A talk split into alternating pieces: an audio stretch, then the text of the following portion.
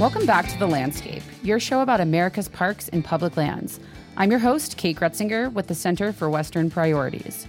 Today's show is special. It's part of our Road to 30 postcard series, in which we highlight efforts to preserve special places around the U.S. The Grand Canyon is arguably one of the most special places in the country, if not the entire world. And that's what today's episode is about.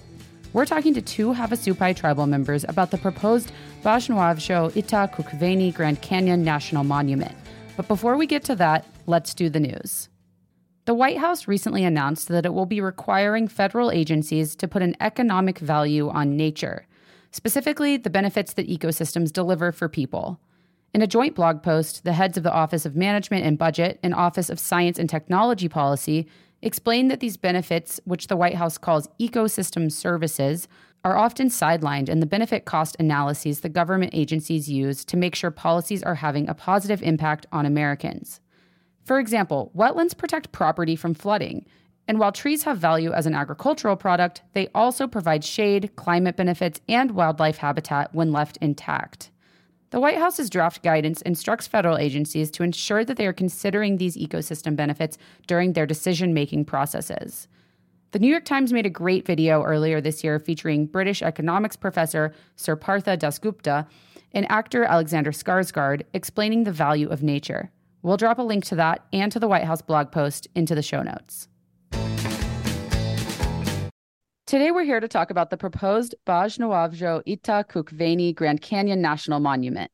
The proposed monument would partially surround and help protect the Grand Canyon National Park, as well as the communities that live in and near the canyon. The monument is being proposed by a large group of tribes called the Grand Canyon Tribal Coalition, which includes members of the Havasupai, Hopi, and Hualapai tribes, as well as the Kaibab Paiute tribe, the Las Vegas Band of Paiute, the Moapa Band of Paiutes, the Paiute Indian tribe of Utah, the Navajo Nation, the San Juan Southern Paiute tribe, the Yavapai Apache Nation, the Pueblo of Zuni, and the Colorado River Indian tribes. We have two members of the Havasupai tribe here with us today to discuss the significance of the proposed monument. Carletta Tilousi, a former tribal councilwoman who has helped lead the effort to establish the monument. Carletta, thank you for being with us today. Thank you for having us. And Stuart Chavez, who is a former tribal councilman and serves on the Havasupai Anti Uranium Subcommittee. Stuart, thanks so much for joining us. Yes, thanks for having us.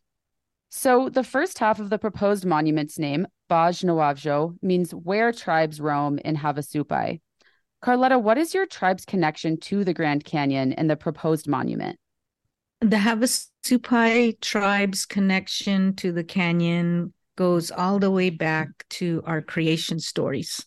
Uh, we have creation stories that helped us understand who we are as Havasupai people and who why we should be residing in this canyon. And so all and around the Grand Canyon there are many stories and evidence that show the existence of our Havasupai people that stem all the way back in time immemorial. Stuart, the word Havasupai itself translates, as I understand it, to people of the blue green water. Clearly, there's quite the connection between the Havasupai people and the Colorado River. Uh, how has the Havasupai's connection to the river evolved over time? Well, I don't believe it's necessarily evolved. It's more or less been a common uh, practice, a common connection that we've always had. Um, the Havasupai people were known as Havsu Baja, which is the people of the blue green water. Um, and Havasupai, for us, uh, it's a, I guess, a basic understanding of the elements. We've always um, had that general respect for it being a living uh, element, a living thing. And so the Havasupai people have always um, had that that gift of having that connection and intimate connection with each of the elements, more or less uh, uh, the water.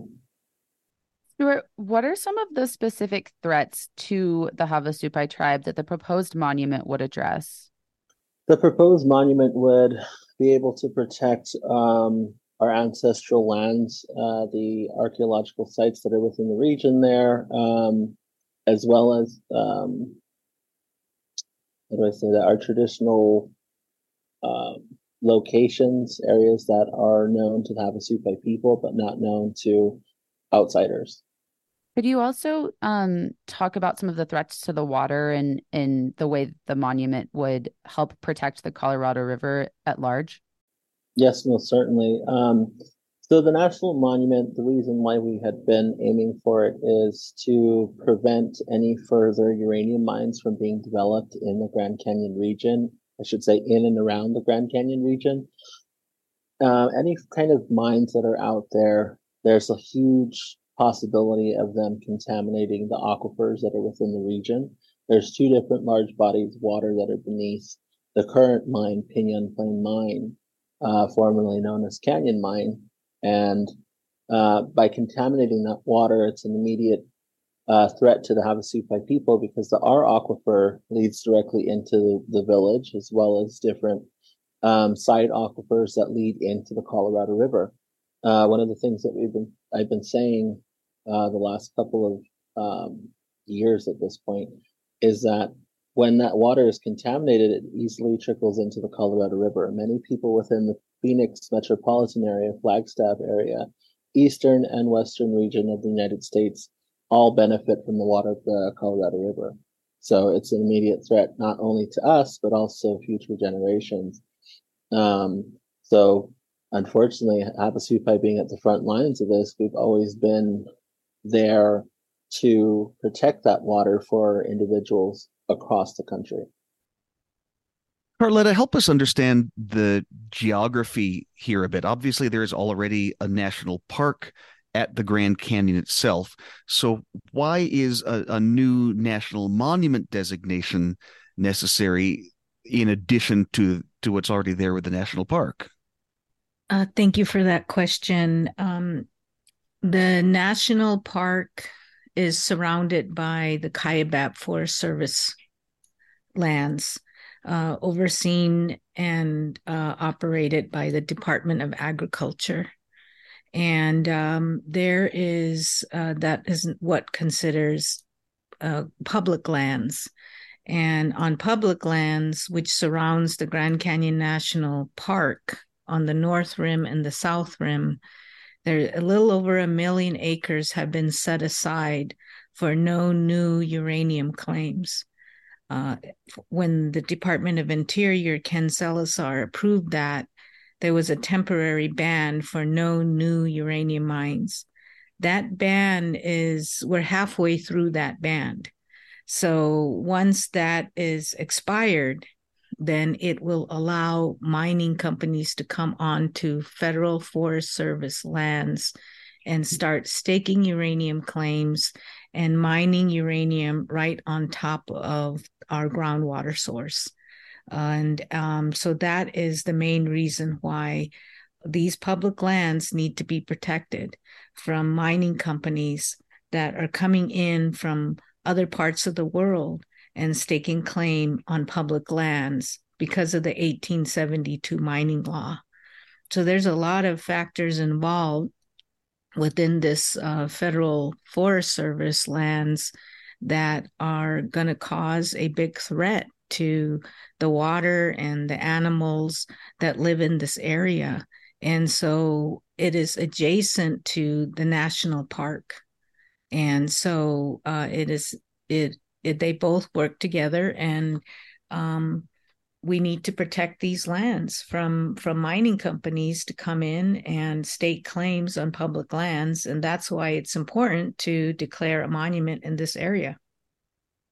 Carletta tell us a little bit about your journey um, with this fight to protect the water and the lands from mining. Uh, my journey um, my journey's been uh, pretty long, and I've been at this for quite some time, getting old doing this. But um, my journey began in uh, 1984 when I was a teenager. And um, my tribe was approached by mining companies from Canada that were interested in mining uranium on the rims of our canyon home uh, happened to be next to our sacred mountain, Red Butte, Wekiwasa. And that area happened to have a lot of uh, very rich uranium underneath the ground. And so these mining companies staked claim on public land, on Forest Service property, and our ancestral lands, and started uh, developing a mine there. And my people were against it. And as a teenager, I was listening to the conversations of our tribal leaders and our elders on how important it was to protect the lands. Um, uh, especially near Red Butte, because that is the central, one of the central areas of our creation stories, which identify who we are as Havasupai. And so our teachings emerge from that mountain. And so our elders uh, decided to um, hike out there, um, travel to the mountain, which took a whole day to get there. And we camped out there and when we camped out there, our elders taught us, younger generation, on the stories of that mountain, the stories of the region. And uh, that made a really big impact on me uh, growing up. And my family was the lead spokespersons in in this fight way in the beginning. So I've kind of inherited this this process and uh, and learning how to speak out and learning more about my history and my culture. And um, I started out that journey when I was um, 15 years old. Wow.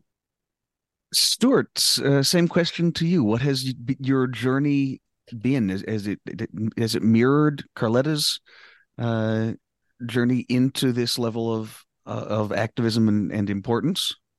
Um, somewhat, not necessarily as lengthy as Carletta's for sure. Um, as a youth, I've always kind of um, lived in Supai. I always kind of been the black sheep of the village, or well, my family, I should say, and always kind of wanted to learn different things. And growing up, uh, my grandma and grandpa, who uh, worked alongside Carletta at one point or another, they always asked us to fundraise. And so we would fundraise some money for them, you know, make money and send them off. And they would be going to these meetings. They would come back and tell us about it.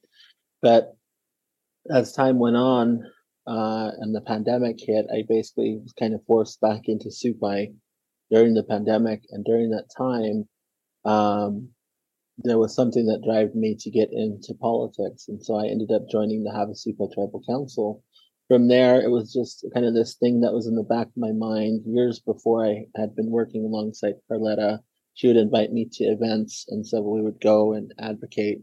Um, but that was fairly short time that I did that until I ended up on the tribal council. And so from there, I just kind of reiterated a lot of the things that were said over time and, um, you know, my personal perspective on it. So about, I don't know, I want to say maybe about only six years or so, maybe even less than that, that I've been working on this. But I've learned a lot through the whole process, especially while being on the Havasupai Tribal Council. Stuart, you mentioned the Pinyon Plain slash Canyon mine earlier. What is the current status of that mine and what is happening there right now? As far as we understand, recently we had talked to the Kaibab National Forest Service, uh, one of the members from there, and they were saying that there's supposed to be no activity that was supposed to be happening within that region. Apparently, it's kind of in a dormant stage. Uh, we had always been given these kind of nudges that they were going to start mining uh, sometime, even I think this year or the end of last year. I want to say roughly around September, we had received uh, information about that. I think they may have put out a press release or something. There was a rumor going around. And uh, I haven't seen any productivity happening from there. Recently, we were out at uh, Red Butte and we had seen some trucks going by, but the, again, the National, the Kaibab National Forest Service didn't seem to know anything about those trucks passing through. There was a possibility there, that, you know, inkling that they had about it, but other than that, nothing really solidified that that said that uh, Pinyon Plain Mine was actually operating. Hmm. Carletta, I want to ask about the history of the the effort to to protect this area. Congressman Raul Grijalva, who we've talked to several times on this podcast, has been working for over a decade now to pass legislation that would protect at least some of the areas in the proposed monument, and those efforts have not made it through Congress. So, why now? Why why is the the coalition of tribes calling for President Biden to step in uh, with an Antiquities Act designation? Uh, yeah, thank you for your question. I believe, um, you know, we have been a part of this anti uranium movement for quite some time. And this is our second time that the tribe has proposed a monument to be declared by president. Um, first, it was President Obama and um, Obama decided to approve another monument, designate another monument over the Grand Canyon. So this is the second stab at trying to protect the Grand Canyon. So um, we felt that this president uh, should listen to the voices of the tribes in the Southwest, and we're we're going to continue to um, ask every president to whoever serves our country is to protect the Grand Canyon.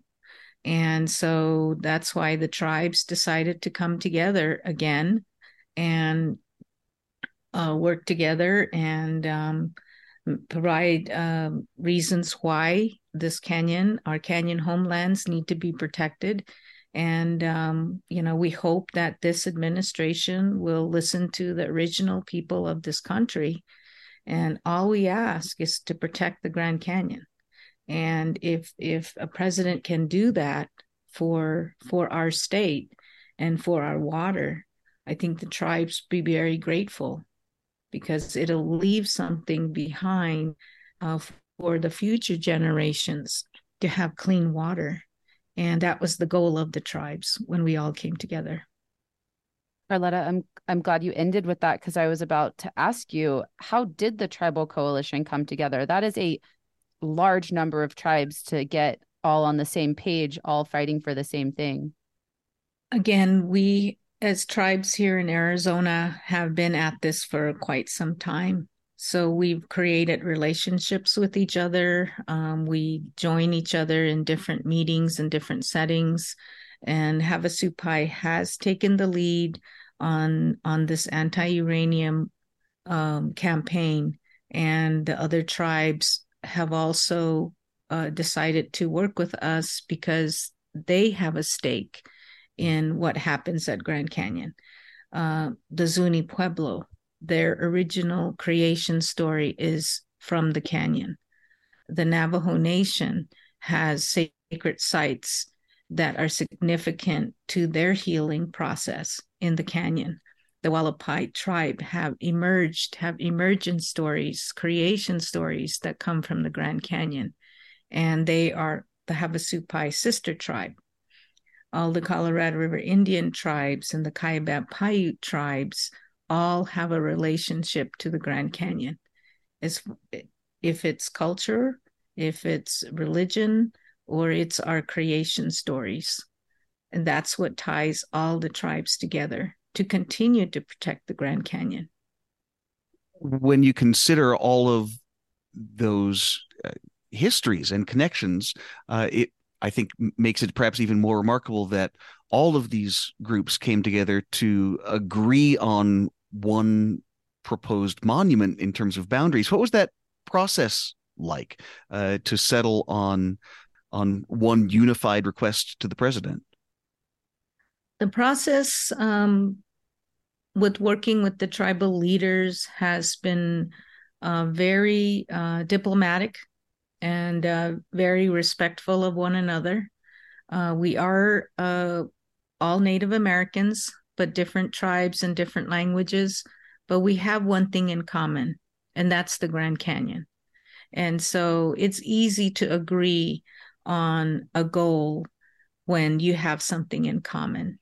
And I believe all the tribes wanted to protect these areas because it was an area where our ancestors roamed.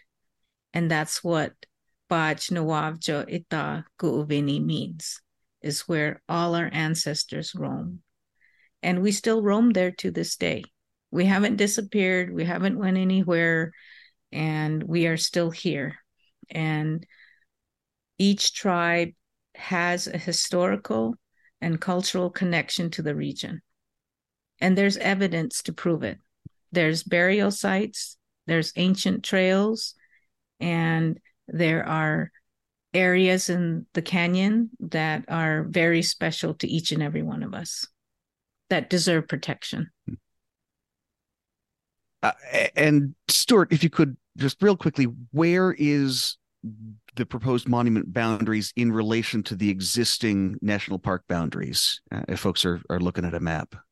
If you're looking at the map, uh, where the current Grand Canyon National Park Service or National Park region is at, to the left of that or to the west of uh, South Rim, there's sections above there. There's uh, sections on the south um, southwest side of um, the airport near the airport of Tusayan, um, and then the right hand side of there. So there's different sections that are outlined on the proposed uh, national monument.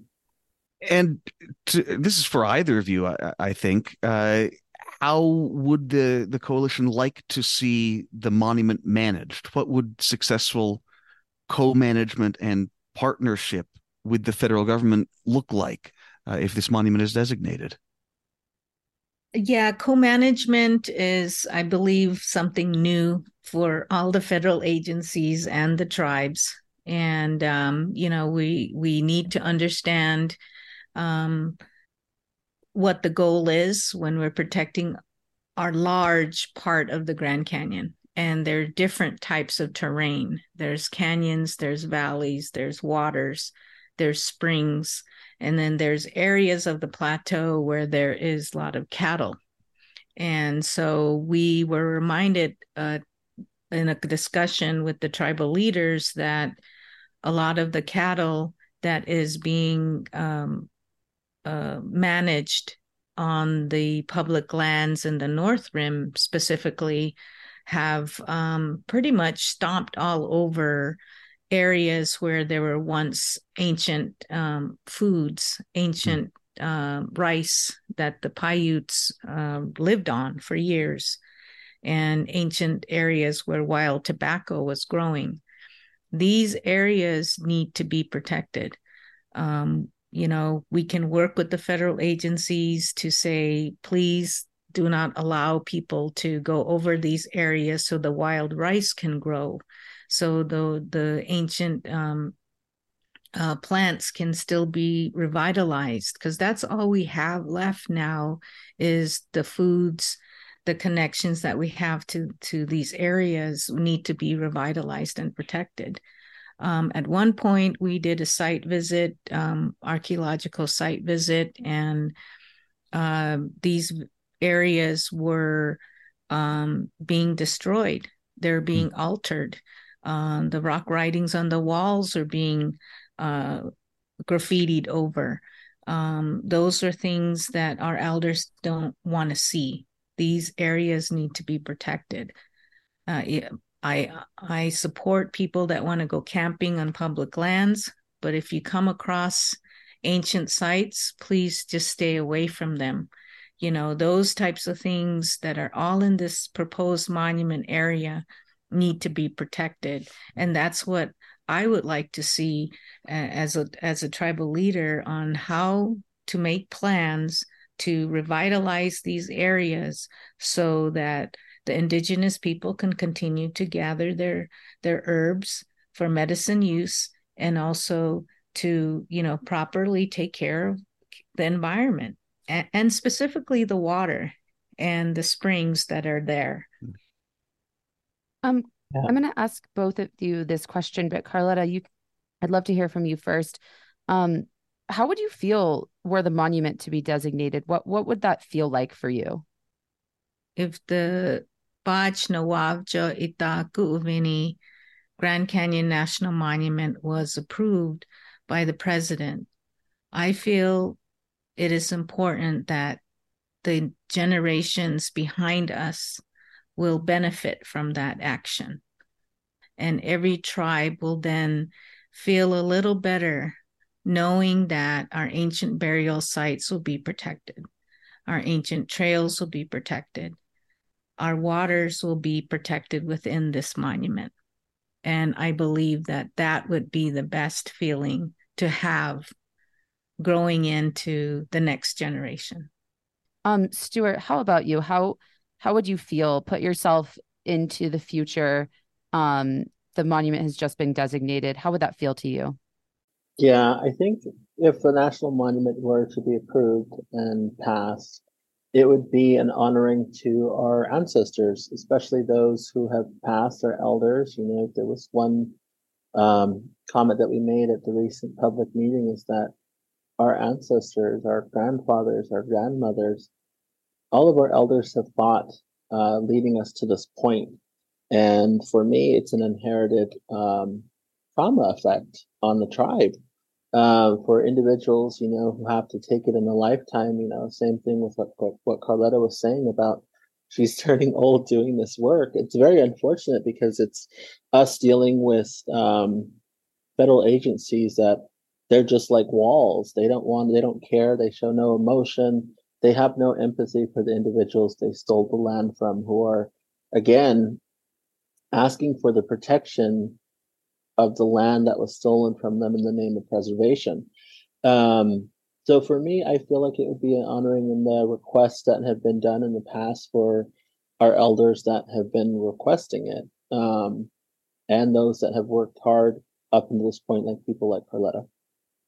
How can folks outside of this tribal coalition help or get involved uh, and uh, what are the the useful ways folks who, who might be listening to this uh, can, can join in this request.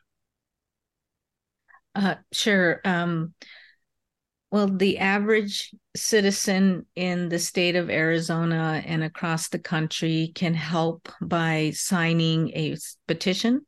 And that uh, petition is called keepitgrand.org. And it's a petition, an active petition that we're collecting signatures to be submitted to the White House. Uh, we need everybody's voice and everybody's effort to to designate this area and it's everyone's land and it is not only the native tribes land but we share it with every visitor that comes to our country uh, to visit the Grand Canyon. Internationally, nationally, you know, we are known as the Grand Canyon, the Havasupai people, and uh, we want to share it with everyone. So we want your support. We need your support moving forward into the future. Um, in the last few minutes we have here, I want to just make sure that we didn't forget to ask any important questions or see if there's any thoughts lingering on your minds that you'd like to share with our listeners about this monument proposal. Sure. I just wanted to also add that within this monument area is about 598 uranium claims on the north and south rim of the Grand Canyon that are valid.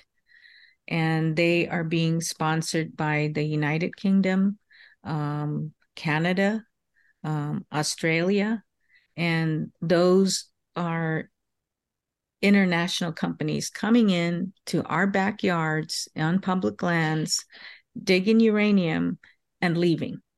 They are not responsible for cleaning up. They um, they just come and take and leave, and that's what the average citizen needs to know: that there is a threat to your public lands and sacred places that you enjoy you know and so that's why we're reaching out to everyone across the country and in the state of Arizona to help support the Grand Canyon Tribal Coalition members. Stuart, anything you'd like to add? Yes, I think two things. So, one is about the keepitgrandaz.org. Uh, that one, I really think that was special because not only are you able to sign a petition and, and uh, in favor of the national monument proposal, but you also get a chance to send a message directly to the White House, um, you know, reiterating your message to the president. So that's one thing. The second thing is um, kind of um, backing off of what Carletta was saying during the recent public meeting. There was a Fowler. I can't remember exactly what her title was, but I think it was a Coconino supervisor uh, advisory position. But anyway, she had mentioned that. Uh, these all of these mining claims are based off of our mines in general are actually led by foreign countries and it didn't make any sense. And i sat down with her and talked to her about that recently and i told her the same thing. You know i've been thinking about the same thing that you were talking about because it's the united states allowing united states federal uh, agencies allowing foreign countries to come in and contaminate regions and then leave, just like what Carletta was talking about. I think that's the same thing that needs to be. Um, emphasized to any listener that, you know, it's us protecting our land so that it's there for the future generations and um, for everyone to enjoy the abundance of all of the resources that are there, whether they be medicinal, um, edible plants, or just the beauty of it. Yeah, that's a really incredible point to make, which is mm-hmm. that our federal agencies should be protecting um, our First Peoples over allowing foreign companies Extraction. to profit. Yeah, yeah. It's it seems to be a, a really clear ask, and and the answer seems to be really clear. So we will be um, watching closely to see what happens with this. We are very excited for the monument and hope or for the proposed monument and we'll be very excited to see it designated if and when that occurs. Um, thank you both so much for joining us today. This was a wonderful conversation. I learned a lot and I'm excited to um, share with our listeners. Yeah, thanks for having us. We appreciate you willing your willingness to tell our story. Yeah, thank you for having us on your podcast.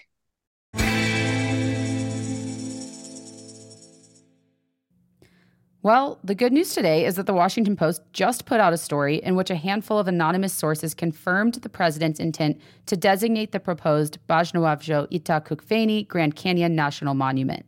President Biden is expected to be in Arizona this week, so we'll be keeping a close eye on that.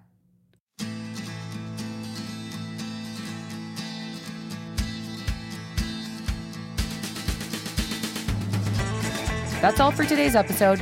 You can find more postcards, including short video documentaries about other special areas, at roadto30.org backslash postcards. As always, please feel free to reach out. You can email us at podcast at westernpriorities.org. And please do us a favor and review us wherever you're listening today.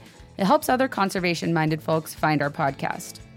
Thanks again to Carletta and Stuart for taking the time to talk to us about this incredibly important proposal.